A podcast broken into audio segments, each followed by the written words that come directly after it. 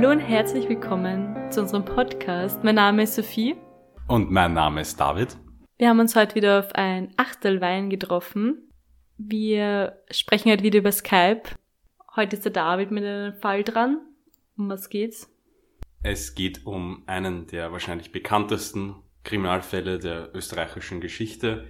Ähm, und zwar geht es um Briefbomben Anfang der 1990er Jahre. Ich nehme an, du wirst davon schon gehört haben. Sehr berühmter Fall. Dann los geht's. Es ist der 3. Dezember 1993. 11 Uhr vormittags in Hartberg in der Steiermark. August J., Pfarrer und Leiter einer örtlichen Flüchtlingsberatungsstelle, geht gerade seine Post durch. Beim Öffnen eines Briefes reißt im Inneren des Kuverts ein Draht, ein kurzes Pfeifen ertönt und anschließend ein lauter Knall. Nur knapp eine Stunde später, 11.54 Uhr mittags im ORF-Zentrum am Königlberg in Wien. Silvana M., Moderatorin der Minderheitensendung Heimat, fremde Heimat, liest die Seherbriefe der letzten Tage. Auch sie öffnet ein Kuvert, das Sekundenbruchteile später explodiert. Pfarrer August J. und Moderatorin Silvana M. überleben schwer verletzt. Auch die Sekretärin Elisabeth S., die sich im selben Büro wie Silvana befand, wird im Gesicht von herumfliegenden Splittern getroffen. Kurz darauf teilen die Sicherheitsbehörden mit, dass weitere solcher Briefbomben existieren könnten und bitten um erhöhte Vorsicht. Am 4. und 5. Dezember werden zwei auffällige Briefe adressiert an den Caritas-Präsidenten und an einen slowenischen Kulturverein entdeckt und der Gendarmerie übergeben.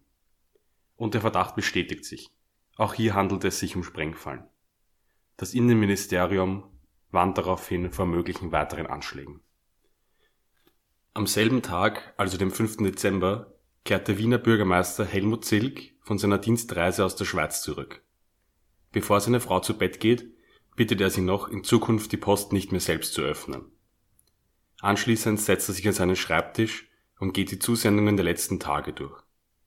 Dabei auch einen Brief eines Herrn Ingenieur Norbert Urban aus Wien. Er hält den Brief in seiner linken Hand und öffnet ihn mit einem Bleistift. Dabei explodiert auch dieses Kuvert und verletzt Silk schwer an der linken Hand. Er läuft ins Badezimmer und ruft seine Frau. Diese wird später sagen, dass sie diesen Schrei nie mehr vergessen wird. Als sie zu ihm kam, verband sie ihm den Arm und rief einen Krankenwagen. Zilk überlebt den Anschlag knapp. Bis Mittag des nächsten Tages werden vier weitere Briefbomben entdeckt. Zwei davon adressiert an grüne Nationalratsabgeordnete eine an Frauenministerin Johanna Donal, eine an die Arbeitsgemeinschaft für Ausländerbeschäftigung. Diese vier Briefbomben werden entschärft. Das letzte Kuvert der Anschlagsserie sollte an einen islamischen Verein gehen. Da dieser aber kurz zuvor in Konkurs ging, wurde auch dessen Post von einer Anwaltskanzlei verwaltet. Die dortige Sekretärin Astrid B. öffnet das verhängnisvolle Kuvert und wurde das fünfte Opfer. Auch sie überlebte schwer verletzt. Zehn Briefbomben waren es. Damit endete die erste Welle der Anschläge. Die Polizei geht aufgrund der Empfängeradressen von einem rechtsradikalen bzw. ausländerfeindlichen Täter aus. Und tatsächlich war die Situation zu dieser Zeit sehr angespannt. Erst Anfang des Jahres rief die FPÖ unter Jörg Haider zur Unterzeichnung des Volksbegehrens Österreich zuerst auf. Diesem Ruf folgten über 400.000 Menschen. Dieses Volksbegehren wurde von Kritikern auch als Anti-Ausländer-Volksbegehren betitelt und enthielt unter anderem Forderungen wie die sofortige Schaffung eines ständigen Grenzschutzes, Begrenzung des Anteils von Schülern mit fremder Muttersprache in Schulen oder Ausweispflicht für ausländische Arbeitnehmer am Arbeitsplatz. Sämtliche andere Parteien lehnten eine Verhandlung über diese Forderungen ab. Zeitgleich sammelten sich aber auch die Gegner. Das sogenannte Lichtermeer wird mit österreichweit über 300.000 Teilnehmern die größte Protestaktion der Zweiten Republik. Allein am Wiener Heldenplatz waren 200.000 Personen anwesend. Zwar gibt es viele Ermittlungen im rechten Spektrum, allerdings kann der Täter der Anschläge nicht ausgeforscht werden. Die wichtigste Spur liefern die Beilagenblätter der Briefbomben. Auf einem von ihnen steht Wir wehren uns. Gezeichnet Graf Ernst Rüdiger von Starrenberg. Bei Graf Ernst Rüdiger von Starnberg handelt es sich um einen österreichischen Feldmarschall während der sogenannten Zweiten Wiener Türkenbelagerung galt als so der Beschützer Wiens zu diesem Zeitpunkt und deswegen ist er auch bei ausländerfeindlichen Gruppierungen öfter so eine Art Symbolfigur für den Kampf gegen die bösen Ausländer. Und das ist eben auch bei den Attentaten von Christchurch 2019 in Neuseeland wieder klar geworden, denn der, der Attentäter hatte auf einer seiner Waffen den Namen Stahenberg geschrieben. Es gibt Hausdurchsuchungen und auch Verhaftungen im rechtsradikalen Milieu, aber keine Beweise für die Herstellung von Briefbomben können gesichert werden. Die Polizei tappt also im Dunkeln. Und dann bleibt es auch ruhig. Bis zum 24. August 1994. Um 0.30 Uhr beobachten zwei Männer nach einer feuchtfröhlichen Nacht einen Mann, der in einer Telefonzelle bei der Dr. Karl Renner Schule in Klagenfurt einen Gegenstand deponiert. Bei dieser Schule handelt es sich um eine zweisprachige Schule, die im Deutsch-Slowenisch ist. Die Männer verständigen die Polizei und ein Beamter kommt und holt ein verdächtiges Paket ab. Die Männer waren zuvor noch davon ausgegangen, dass es sich um ein Drogenpaket handeln könnte und dass eben dort so eine Art Übergabe wäre. Der Sprengstoffexperte Theodor K. bringt das Paket zum Flughafen Klagenfurt, um es dort durch eine Röntgenstraße laufen zu lassen. Das Rucken des Laufbandes löst einen Rüttelzünder aus. Die Rohrbombe explodiert. Insgesamt sind drei Beamte anwesend. Einer von ihnen wird nur leicht verletzt, die anderen beiden schwer. Theodor K. verliert bei der Explosion beide Hände und schwebt in Lebensgefahr. Die Explosion von Klagenfurt wird anfangs nicht mit den Briefbomben in Zusammenhang gebracht. Bekennerschreiben gibt es keines. Die Ermittler gehen Spuren in der Rotlichtszene nach, verdächtigen ehemalige Soldaten des Jugoslawienkriegs und auch ausländische Geheimdienste. All diese Spuren führen ins Leere. Und wieder bleibt es ruhig. Bis zum 4. Oktober, eine Woche vor der Nationalratswahl. Zwei Briefbomben werden verschickt, beide geöffnet, beide explodieren nicht. In ihnen finden sich Beilageblätter, gezeichnet von Starnberg und der Bajuwarischen Befreiungsarmee, kurz BBA. In den nächsten Tagen werden zwei weitere Briefbomben geöffnet, auch sie explodieren nicht. Die sogenannte Bajuwarische Befreiungsarmee ist eben dieser Titel, das ist eine Organisation, von der davor noch, von der noch niemand gehört hat. Die Bajuwaren sind als ein Volk, circa, die haben circa 16. Jahrhundert nach Christus im heutigen Österreich, Bayern und Südtirol gelebt und deswegen gelten die halt so als die Vorgänger und Anfangs oder die Vorfahren der Personen im heutigen Österreich, Bayern, wobei das natürlich geschichtswissenschaftlich absoluter Blödsinn ist, weil man kann nicht 1500 Jahre Geschichte einfach sagen, das sind die Leute, die da leben, das ist denen ihr, ihre Heimat oder so. Also da, daraufhin war eben den Leuten klar, dass sich dabei um einen Rechtsradikalen handeln muss, beziehungsweise jemanden, der eine deutschnationale Gesinnung hat. In Österreich werden die Stimmen immer lauter, die nach Aufklärung rufen. Seit den ersten Bomben ist nun fast ein Jahr vergangen und die Polizei kann keine Fortschritte vorzeigen. Die Medien sprechen von rechtem Terror, der Staat sei machtlos geworden. Hat man, also wie weit war man damals mit Fingerabdrücken oder so? Also gab es auf diesen Briefumschlägen keine Fingerabdrücke oder so? Weil ich denke mir, da wäre Potenzial da, viel anzugreifen. Oder hat man da nichts gefunden? Nein, also wir sprechen von Anfang der 1990er Jahre, also das war schon absolut da, nur ähm, es wurden keine gefunden. Es gab da eben keine Hinweise. Man sagt auch jetzt wieder, dass anscheinend bei den Ermittlungen ist es einfach tatsächlich sehr wenig weitergegangen. Muss auch dazu sagen, dass es immer geheißen hat, dass der es eben sehr gut gemacht hat. Die Bauart der Bomben war extrem gut ausgearbeitet. Also hier, das, man geht davon aus, dass eine wirklich ähm, eine Person ist, die sich sehr gut mit dem Ganzen auskennt, was sie da tut. Keine Spuren hinterlassen irgendwo auch der Sprengstoff und so selber liefert keine Spuren darauf, wo er herkommt, weil normalerweise kann man auch oft sagen, dass anhand von wie die Bomben gebaut sind, dass man sagen könnte, ah, okay, der muss Verbindungen zu dem Bundesheer oder so haben, der, daher hat er den Sprengstoff. Oder der muss zu, das ist Sprengstoff, der normalerweise verwendet wird, ähm, bei Sprengungen in Erz, also im Erzabbau oder sowas. Aber das ist alles nicht da, deswegen kann man überhaupt nicht sagen, wo er das her hat oder in welche Richtung der einzuordnen ist. Ich frage mich auch, woher der weiß, wie man so eine Bombe baut, weil ich meine, jetzt kann man sich im Internet, im Darknet irgendwie Videos anschauen, wo genau angegeben wird, wie man solche Bomben bauen, aber damals muss man ja auch irgendwie das Wissen dazu haben, oder? Ja, das wird natürlich immer gefragt, woher weiß er das, wieso kennt er sich damit aus?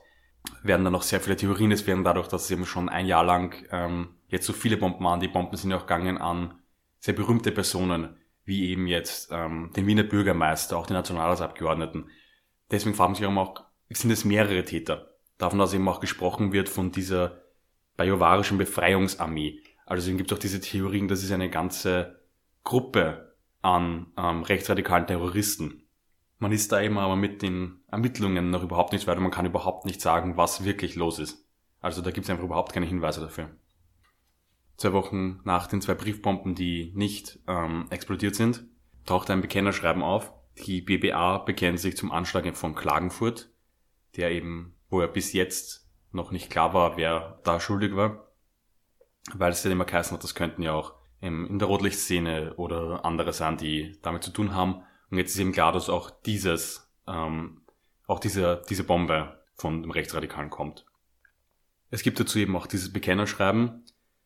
Ähm, ich hätte es jetzt auch da, ich will das Bekennerschreiben jetzt aber nicht vorlesen, weil ich will jetzt auch dieser rechtsradikalen Gesinnung keine Bühne liefern. Aber die Begründung, warum diese Schule ausgewählt wurde, heißt eben, weil die Renner Volksschule ja ähm, eine zweisprachige Schule war und er bezeichnet die in seinem Bekennerschreiben als ein Umvolkungsinstitut. In Österreich dürfte es so etwas nicht geben wie eine zweisprachige Schule. Die Polizei kann nun ihren Verdacht im rechten Milieu untermauern, aber es gibt weiterhin keine Spuren, wer hinter dieser BBA steckt. Allerdings wird der Druck immer größer und die Mittel der Einsatzkräfte werden deutlich erhöht. Und es wird erneut ruhig bis zur nächsten Katastrophe. Am Samstag, dem 4. Februar 1995. In der Oberwarter Roma Siedlung spielen vier Männer Karten. Sie bemerken ein Licht in der Unterführung in der Nähe. Es kommt ihnen verdächtig vor. Sie scheinen einen Mann zu sehen, der dort mit irgendetwas herumhantiert. Die vier machen sich auf, um nachzusehen. Bei diesem Kontrollgang finden sie um 23.30 Uhr ein Schild, das einem Straßenschild nachempfunden ist. Darauf ist zu lesen, Roma zurück nach Indien. Sie entscheiden sich, das rassistische Schild zu entfernen.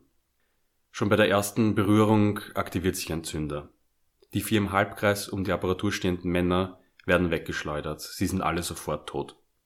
Am nächsten Morgen werden die entstellten Leichen gefunden. Ein Bekennerbrief fehlt. Erste Vermutungen gehen in die Richtung einer Schießerei, jedoch wird schnell erkannt, dass die Männer Opfer einer Sprengfalle wurden.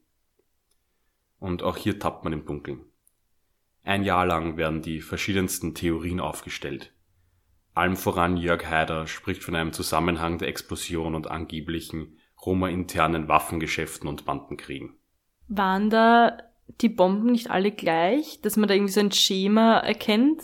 Weil, warum nimmt man bei dem Fall jetzt nicht an, dass, also dass es was mit diesen anderen Fällen im Zusammenhang steht? Weil, haben die so viele verschiedene Bomben oder konnte man da keine Rückschlüsse ziehen? Das waren verschiedene. Ähm, das große Problem war ja vor allem, dass man einmal ausgegangen ist von diesen Briefbomben und jetzt hat man eben eine Rohrbombe, die eben dann eine Sprengfalle war, was ja normalerweise eigentlich nicht typisch wäre, wenn man es jetzt mit den anderen in Verbindung setzt, weil das eine war ein Briefbombe und das andere das. Natürlich kann man jetzt irgendwie sagen, das ist total komisch, man muss dazu sagen, es ist zu diesem Zeitpunkt extrem viel auch politisiert worden. Wir haben zu dem Zeitpunkt eben wie Nationalratswahlen gehabt. Wir haben da einerseits die ähm, India Al-Qaida und die FPÖ, die eben davon reden, dass das ähm, bei dem jetzt eben geht um irgendwelche internen Konflikte von eben Roma in Österreich. Und da hat man wieder die, die sagen, da muss offensichtlich ähm, Rechtsradikale dahinter stecken. Und man möchte auch irgendwie das Ganze zusammenbringen. Also das ist auch, politisch gibt es eine richtige Schlacht zwischen den Parteien, weil einerseits wird natürlich die FPÖ dafür verantwortlich gemacht, dass sie durch ihre Politik das Klima in Österreich vergiftet haben und deswegen kommt es zu solchen Taten. Andererseits möchte die natürlich nicht sagen, dass sie schuld dran sind, logischerweise, und behaupten, dass das natürlich intern von den Roma ist und dass das gar nichts mit Rechten zu tun hat, sondern dass sie da selber schuld dran sind. Am 6. Februar, also zwei Tage später, gibt der Innenminister eine Pressekonferenz und nennt die Bombe von Oberwart einen Terroranschlag. Auch werden nun die Bomben von Klagenfurt und die Briefbombenserie damit in Zusammenhang gebracht. Während dieser Pressekonferenz überschlagen sich die Ereignisse. Erich P., Mitarbeiter der Müllbeseitigung in der burgenland-kroatischen Gemeinde Stinac, 15 Minuten von Oberwart circa entfernt, war dabei, die Altpapiercontainer in der Nähe eines Spielplatzes zu entleeren. Dabei findet er eine Spraydose am Boden liegen. Als er diese aufhebt, explodiert sie. Erich P. wird schwer verletzt. Und nun wird den Menschen klar, was hier eigentlich passiert ist. In Oberwart wurde das schlimmste politische Verbrechen seit dem Zweiten Weltkrieg verübt. Es wurde eine Bevölkerungsgruppe angegriffen, die in der Vergangenheit ständiger Diskriminierung und Unterdrückung ausgesetzt war. Weil man muss hier bedenken, dass ähm, während dem Nationalsozialismus Roma und Sinti genauso wie Juden, Homosexuelle, Linke und andere Gruppen von den Nazis systematisch verfolgt worden sind. Und von den Burgenland-Roma überlebten gerade einmal 400 von 7000 den Holocaust. Die meisten davon wurden eben in Auschwitz ermordet. Daraufhin nehmen 4000 Menschen am Begräbnis der vier Roma teil, darunter auch die komplette politische Prominenz des Landes. Also man ist sich eigentlich eh schon zwei Tage danach sicher, dass es sich um einen Terroranschlag gehandelt hat. Nur wollen das eben nicht alle wahrhaben. Wie eben gesagt, dadurch, dass dazu kein Bekennerschreiben gibt, wird auch weiterhin in rechten Kreisen behauptet, dass es sich dabei um eine Roma-interne Sache handelt und das hat nichts zu tun damit. Also hat nichts zu tun mit einem rechtsradikalen Terror. Die Suche nach dem Täter läuft weiter und sie verläuft auch in alle Richtungen. Rechtsradikale, Linksradikale, in alle Richtungen wird ermittelt. Täter kann keiner gefasst werden. Warum eben auch Linksradikale? Ist, es gab am 11. April 1995 den sogenannten Anschlag von Ebergassing. Da wurden bei einer Stromleitung zwei Leichen gefunden, die, wo man eben danach gemeint hat, die beiden haben versucht, die Stromleitung ähm, in die Luft zu sprengen. Also sind aber selber umgekommen. Und das waren eben zwei Personen der ähm, linken Organisation, die eben da auch gleichzeitig mit diesem Briefbomben gab es auch da eine, einen Anschlag jetzt in Anführungszeichen, weil es ist ja außer den beiden selbst niemand zu Schaden gekommen. Die wollten da eben anscheinend, das hätte anscheinend eine Aktion gegen ähm, Atomstrom sein sollen, der eben über diese Stromleitungen dort geleitet wurde. Und daraufhin haben natürlich wieder rechte Organisationen und vor allem die FPÖ unter Jörg Haider gesagt, die Linken machen da Terroranschläge dieser, auf diese Stromleit, auf diese Strommasten ist ganz eindeutig dem linken Spektrum zuzuweisen und deswegen kann man überhaupt nicht sagen, dass die anderen Sachen jetzt irgendwie von Rechtsradikalen waren. Und deswegen möchten sie sich also, diese ganzen Bomben haben da natürlich ein extremes, auch politisches Durcheinander hervorgebracht, weil es in den Medien halt tatsächlich ein Riesenwirbel war, dass man nicht wusste, von wem kommen diese Bomben. Diese Bomben tauchen mittlerweile überall auf. Wir haben jetzt schon in Klagenfurt was gehabt wir haben jetzt im Burgenland und es kann auch ja irgendwie jeden treffen. Bei den Briefbomben waren es noch ganz klar Politiker oder Leute, die sich für irgendwelchen Vereinen, Wohltätigkeitsvereinen ähm, engagiert haben und eben jetzt durch diese, diese, eben diese Spraydose, die am Boden einfach aufgelesen wurde, es kann anscheinend jeden treffen. Vom 7. bis zum 13. Juni 1995 findet die dritte Welle der Briefbombenserie statt. Die Empfänger sind die Fernsehmoderatorin Arabella Kiesbauer, eine Partnervermittlung und der Lübecker Vizebürgermeister Dietrich Samert. Alle drei Bomben detonieren. Arabella Kiesbauers Sekretärin in München wird dabei schwer verletzt, in Linz die Frau des Geschäftsführers der Partnervermittlung schwer verletzt und in Lübeck der SPD-Politiker Thomas Rother. Zugleich mit den Briefbomben trifft bei österreichischen Medien auch ein 28 Seiten starkes Manifest der BBA ein. Auch dieses will ich jetzt nicht vorlesen. Es geht hier aber auch wieder um extrem rassistische Grundannahmen und es ist ein Verteidigungsschreiben eben der BBA, warum sie das machen und warum das richtig ist, was sie da tun. Und es ist einfach eine, ein Riesenkonvolut an Vorurteilen gegenüber allen, die eben nicht zu dieser angeblichen deutschen Rasse gehören. Die viele Experten sehen in diesem Briefen eben auch ein extremes Geschichtswissen rund um die Bajowan. Und es war eben alles sehr gründlich recherchiert und deswegen gehen auch einige Historiker davon aus, dass es sich bei demjenigen, der dieses Manifest geschrieben hat, um einen Hobbyhistoriker, vielleicht sogar um einen studierten Historiker handeln könnte. Der Kriminalpsychologe Thomas Müller zieht Vergleiche mit dem amerikanischen UNA-Bomber. Es geht vor allem darum, dass es sich bei der BBA um eine Einzelperson, eine Gruppe oder sogar ein ganzes Netzwerk handeln könnte. Einen Täter liefern aber auch diese Ermittlungen nicht. Ähm, der Kriminalpsychologe Thomas Müller meint eben, dass es sich um eine Einzelperson handelt. Österreich kommt unterdessen nicht zur Ruhe. Vom 14. bis zum 16. Oktober findet die vierte Bombenserie statt. Die Adressaten sind die Flüchtlingshelferin Maria L. sowie der aus Syrien stammende Arzt Mahmoud A. Sie werden beide schwer verletzt. Ein dritter Brief, adressiert an ein südkoreanisches Ärztepaar in Mistelbach, wird rechtzeitig entdeckt und entschärft. Nicht einmal zwei Monate später, am 11. Dezember, detonieren zwei Briefbomben in einem Postkasten in Graz. Zwei weitere während des Transportes von Graz nach Wien. Es sind ja irgendwie extrem viele Menschen von ganz Österreich, also jetzt nicht nur, nur Wiener, sondern wirklich von überall. Gibt's da irgendwie ein Schema, wie ihr auf die Leute kommt? Oder hat man da irgendwas herausfinden können? Weil wie kommt der auf jetzt zum Beispiel ein, das ist asiatische Ärztepaar in Mistelbach?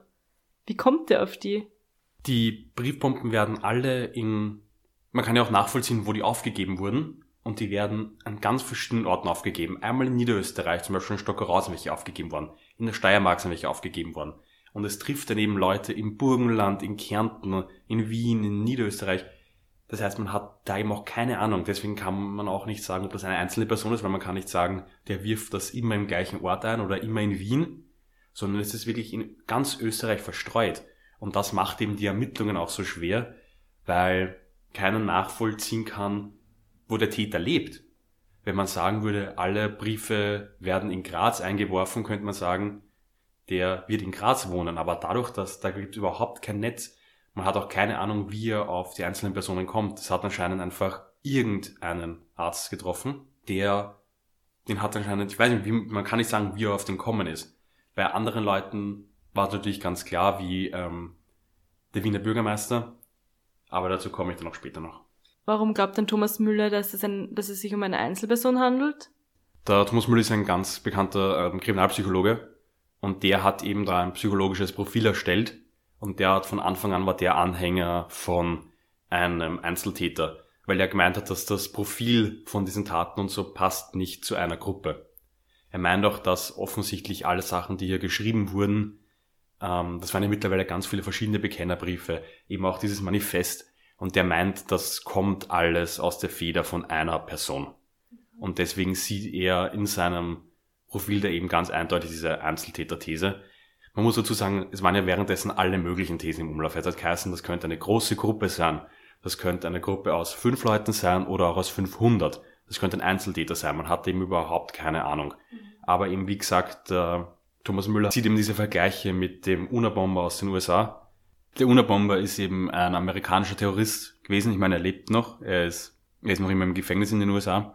Der insgesamt 16 Briefbomben verschickt hat zwischen 1870 und 1995. Also auch tatsächlich zur selben Zeit, also wie unser jetziger Fall, und dadurch drei Personen getötet hat und weitere verletzt.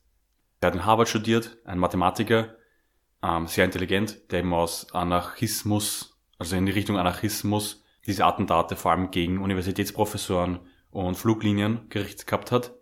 Und der geht sehr, sehr ähnlich vor, wie, also dem seine Briefbomben weisen hohe Ähnlichkeiten auf mit denen, die Anfang der 1990er Jahre in Österreich stattfinden. Und das FBI hat ihn eben als den Unabomber University and Airline Bomber bezeichnet. Und der hat eben tatsächlich, wenn man sich die Lebensgeschichten anschaut, viele Gemeinsamkeiten zwischen dem Unabomber und dem Fall in, äh, in Österreich. Und deswegen ist eben auch dieser Zusammenhang und es werden dann auch Experten aus den USA angefragt für eben die Ermittlungen. Nicht einmal zwei Monate später, am 11. Dezember, detonieren zwei Briefbomben in einem Postkasten in Graz zwei weitere während des Transports von Graz nach Wien. Verletzt wird niemand. Adressiert waren sie an das UNHCR, das UN-Flüchtlingshilfswerk, an eine Wiener Familie mit indischen Wurzeln, ein ungarisches Partnervermittlungsinstitut und an Angela Resitaritz, die Mutter von Willi, Peter und Lukas Resitaritz. Die Ermittler können weiterhin keinen Täter ausforschen. Thomas Müller ist von der Einzeltätertheorie weiterhin überzeugt. Er übernimmt hier auch die Führung und die Fahndung läuft nun in diese Richtung. Also ja, Thomas Müller und seine Theorie können sich dann eben durchsetzen und es wird jetzt eben weiter ermittelt nach einem Einzeltäter, geht die Polizei tatsächlich ganz stark aus. Ein Jahr lang gibt es keine Briefbomben mehr, aber Schreiben. Zum Teil auch verschlüsselt an die Medien. Also es gibt da einen Brief, sechs Seiten voller Zahlen. Das sind einfach nur aneinandergereihte Zahlen. Da steht 4631 und das sind einfach hunderte, hunderte von Reihen, drei Zeilen Zahlen, dann eine halbe Zeile Absatz. Also ganz, ganz komisch. Und weiß man, was das bedeutet oder was der damit wollt? Der wird dann einige Tage später ähm, tatsächlich von der NSA, also dem amerikanischen Geheimdienst, der wird zur Hilfe gerufen und amerikanische ähm, Profis können dann eben diesen Code lösen. Aber da wird eben gesagt, das war ein extrem komplizierter Code, der total viele Berechnungen braucht und deswegen weiß man auf jeden Fall, und das ist mir schon davor auf jeden Fall ausgegangen, dass es sich um eine extrem intelligente Person handeln muss, die hinter diesen Briefbomben steckt. Generell sind die Schreiben, die an die Medien gehen und auch dieses Manifest und die ganzen Beilageblätter in den Briefbomben total interessant. Es schaut alles aus wie ein Formblatt von einer, ich finde fast von einer staatlichen Einrichtung oder von einer großen Organisation. Also diese ganzen Schreiben sind jetzt nicht irgendwie einfach so ein Brief und da ist was draufgeschrieben, sondern da gibt es einen Briefkopf, wo eben draufsteht Salzburger Eidgenossenschaft, Bajuwarische Befreiungsarmee. Also das ist alles extrem genormt auch gemacht. Wir haben Einrückungen bei den ganzen Zeilen, ist versehen mit Daten, es sind dann immer wieder Striche. Es ist alles sehr penibel gearbeitet, also wirklich sehr ja, professionell auch gemacht. Man merkt, es, ist wirk es wirkt wirklich so, als wäre es von einer offiziellen Seite. Er benutzt auch sehr viele sehr technische Begriffe, also es steht zum Beispiel dann als Überschrift Sachverhaltsdarstellung. Es ist nicht so wie ein Brief, wie man sich jetzt vorstellt, deswegen habe ich es gemacht, sondern es wird da wirklich äh, dann aufgelistet 1.1. An dem und dem Tag ist das und das passiert. 1.2. Deswegen und deswegen und deswegen habe ich das gemacht. 1.3.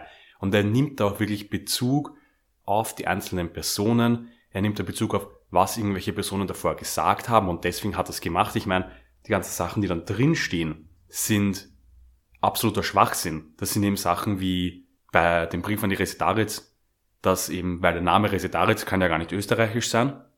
Und deswegen, und dann sind auch noch die ganzen Kinder von hier in den Medien und das kann es ja nicht geben und deswegen, das ist halt der Grund. Deswegen, es ist absolut, die Hintergründe sind dann total sinnlos, aber die Machart wirkt total, wie es wäre von einer offiziellen Behörde, als wäre das wirklich extrem intelligent gemacht und dann aber immer so ein verwirrter Blödsinn in den Sätzen drin.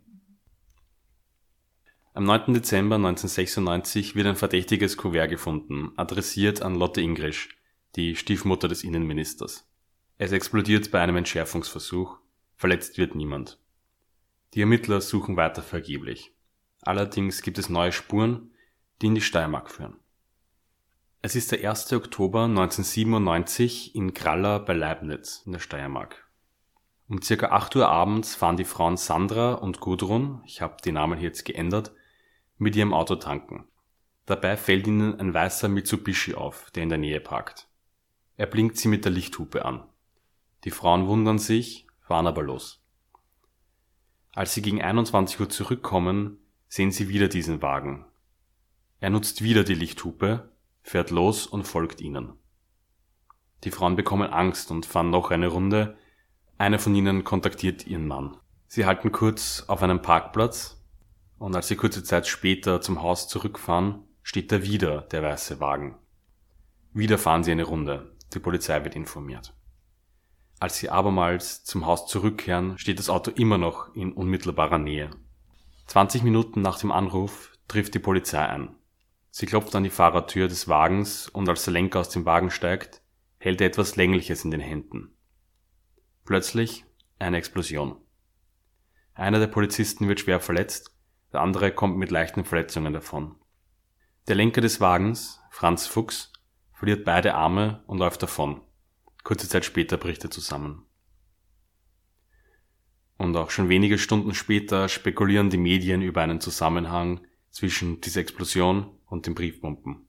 In Fuchs Wohnung werden Sprengstoffteile, Bomben und weiteres Material sichergestellt.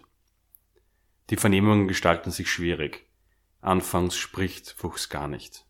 Später aber will er sich sogar recht ausführlich erklären. Vor Gericht lässt sich Fuchs nicht bändigen. Er schreit rassistische Parolen und lang lebe die BBA so laut und so oft, bis er aus dem Gerichtssaal geführt wird. Es gibt auch Videoaufnahmen von Franz Fuchs, wie er in den Gerichtssaal hineinkommt und das erste, was er macht, ist eben laut herumschreit, lang lebe die BBA. Die Verteidigung spricht von einer Mittäterschaftsfuchs bei der BBA. Also die Verteidigung meint, er ist ein Mittäter in einer Terrororganisation dieser BBA. Der Staatsanwalt stellt aber fest, Fuchs ist die BBA und die BBA ist Franz Fuchs. Am 10. Februar 1999 wird Fuchs in Abwesenheit wegen vierfachen Mordes sowie zahlreicher Mordversuche und Körperverletzungen zu einer Freiheitsstrafe auf Lebensdauer verurteilt. Er wird in eine Anstalt für geistig abnorme Rechtsbrecher eingewiesen. Am 26. Februar nimmt sich Fuchs in seiner Gefängniszelle das Leben.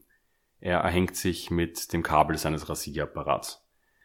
Hans-Christian Scheidt, Autor des Buches Franz Fuchs, doch kein Einzeltäter, das ich eben auch für meine Recherche gelesen habe, geht in seiner Theorie davon aus, dass es sich bei der BBA nicht nur um Franz Fuchs gehandelt hat. Also der stellt mehrere Theorien auf, warum es sich bei ihm nicht um einen Einzeltäter gehandelt haben könnte. Ja, also der Hans-Christian Scheidt ist überzeugt davon, dass es sich bei der BBA nicht nur um Franz Fuchs gehandelt hat, sondern um ein größeres Netzwerk. Aber die offiziellen Seiten und auch generell spricht man nicht davon, dass es sich bei ihm um einen Einzeltäter gehandelt hat. Es gibt da ein paar eben Ungereimtheiten, wie bei fast jedem Fall, glaube ich. Eben ein Mercedes, der zum Beispiel immer wieder gesehen wurde, ein silberner Mercedes. Es gab einen Einbruch beim ORF zur gleichen Zeit, der irgendwie nicht ähm, aufgeklärt werden konnte. Und es gab eine Vielzahl an Bekennerschreiben, die auch gefälscht waren.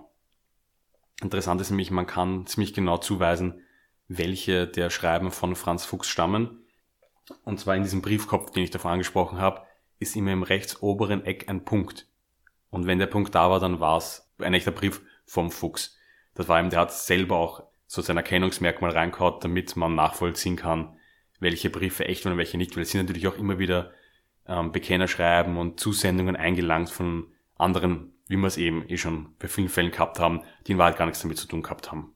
Aber es gibt eben begründete Zweifel daran, dass ein Einzeltäter war, aber ich muss ehrlich sagen, ich habe das Buch gelesen und ich glaube trotzdem, dass er ein Einzeltäter war. Ich kann mir nicht vorstellen, dass da ein größeres Netz dahinter gestanden ist.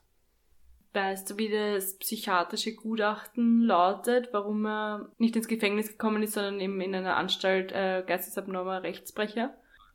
Jetzt noch kurz zum Leben von eben Franz Fuchs. Geboren wurde er 1949 in der Steiermark in Nebenkraller, wo, er, wo auch dann eben diese Polizeikontrolle stattgefunden hat, bei der die, bei der er sich beide Hände weggesprengt hat.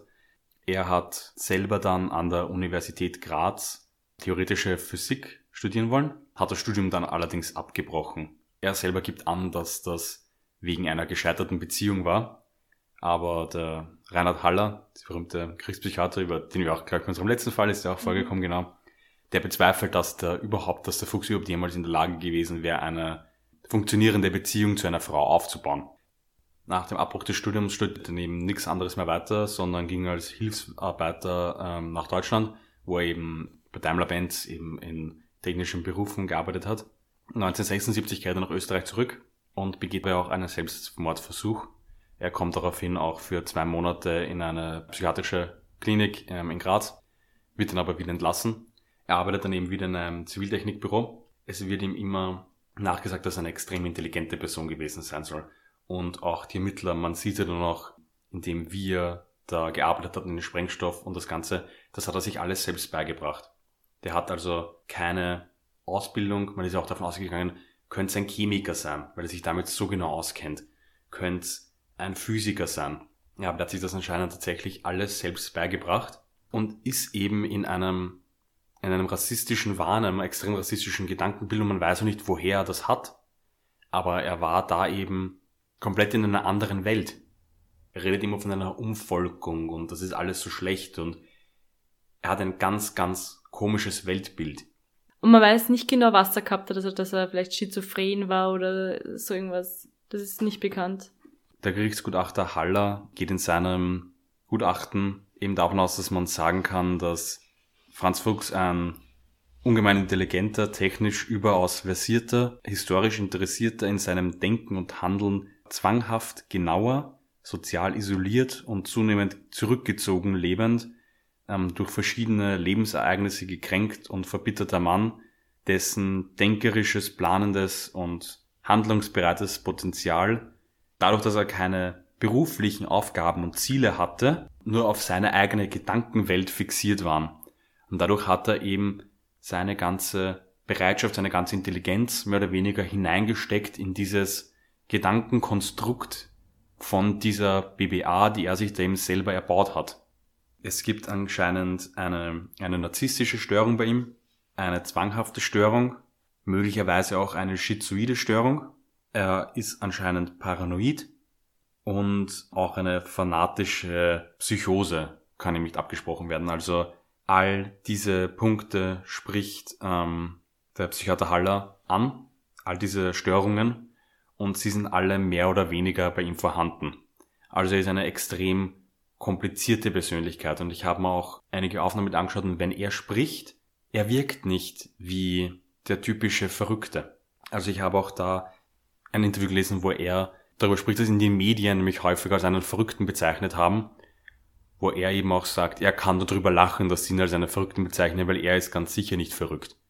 Also die Interviews mit ihm sind ganz, ganz komisch, weil er halt wirklich nicht wirkt wie dieser typische Paranoide oder ähm, ja eben, wie man sagt, Verrückte. Also das ist bei ihm überhaupt nicht. Aber das zeigt dann wahrscheinlich auch seine Intelligenz, wie intelligent er ist. Ja, absolut. Also das sieht man bei ihm ganz eindeutig, wie intelligent er ist. Ich möchte jetzt nur kurz noch einmal etwas anmerken, weil wir schon über psychische Störungen reden. Ähm, nämlich eine Freundin von mir arbeitet beim psychosozialen Dienst und die haben mich eben darauf hingewiesen, dass wir das mich auch mal sagen sollten in unserem Podcast, dass es statistisch nicht so ist, dass Personen mit einer psychischen Beeinträchtigung öfter morden als Leute ohne psychische Beeinträchtigung. Also da sprechen die Statistiken so ganz anders, weil oft dieses Bild erweckt wird, dass Leute mit psychischen Erkrankungen so oft Leute ermorden, was überhaupt nicht stimmt. Also da, das ist ganz wichtig, dass man eben dieses Stigma da auch irgendwo wegnimmt. Und geht man davon aus, dass sich der Fuchs ähm, am Ende dort im Auto selbst umbringen wollte? Also sollte das so die Beendigung jetzt von den ganzen Taten sein und hat halt nicht funktioniert oder wie sieht man das? Genau, laut eigener Aussage wollte er sich dieses Gerät an die Brust halten. Das hätte nämlich gar nicht explodieren sollen direkt, sondern einen Schuss abgeben und wollte sich damit selber ins Herz schießen und sich selber umbringen. Er wollte nämlich die Polizisten gar nicht verletzen, hat er eigentlich selber gemeint. Er ist dann eben auch weggelaufen und hat gesagt, er hat die Hände, also die Arme, was noch über war, ausgeschüttelt, weil er gehofft hat, dass dadurch noch mehr Blut hinausrinnt, wenn er rennt, um das schneller zu beenden, weil er das ist eigentlich das Interessante dran. Er hat zu dem Zeitpunkt geglaubt, dass die Polizisten wissen, wer er ist. Die Sache war ja, die Polizisten sind nur hingekommen, weil er sich so auffällig gegenüber diesen Frauen verhalten hat mit seinem Auto. Die haben nicht gewusst, dass der Mann, der in dem Auto sitzt, der Bombenattentäter ist. Die haben nicht gewusst, dass das der Briefbombentäter ist, nach dem seit Jahren gesucht wird. Das war eigentlich ein absoluter Zufall, dass er da festgenommen wird. Er ist aber fest davon ausgegangen, dass die wissen, wer er ist. Und eben auch die Erklärung, warum er das gemacht hat mit dem Auto mit diesen Frauen, war, dass er glaubt hat, dass in dem Auto sich ähm, geheime Ermittler befinden und er hat gemeint, er hat das herausgefunden und wollte ihn deswegen mit der Lichthupe signalisieren, er weiß, es ist in den Tarnt. Also das ist auch ganz, ganz komisch, wenn man das liest, was er sich da irgendwie ein Gedankenkonstrukt gebaut hat, dass das die Ermittler sind. Aber er wollte sich da dann das Leben nehmen, ja. Und er hat sich dann ja auch später im Gefängnis eben selbst erhängt, genau. Eine interessante Sache noch zu diesem Fall dem Polizeibeamten, dem beide Hände ähm, weggesprengt wurden in Klagenfurt, war eine der ersten Personen in Österreich, denen beide Arme dann auch transplantiert worden sind. Also dem wurden später in der Uniklinik, ich glaube in der Uniklinik Klagenfurt war es, Spenderhände anoperiert. Und das ist eben, das war eben, ich glaube 2000 war das, was damals eben auch wieder in den Medien Aufsehen erregt hat. Ja, extrem schlimmer Fall, der extrem präsent in Österreich war, aber so genau, muss ich sagen, habe ich ihn auch noch nie gehört. Und bis heute immer noch Thema. Im Februar dieses Jahres war ja auch 25. Jahrestag von den Vorfällen in Oberwart. Also es ist gerade dieses Jahr auch sehr präsent und ja immer wieder in den Medien. Danke David für den Fall und wir werden uns nächste Woche wieder hören auf ein Achtelmord.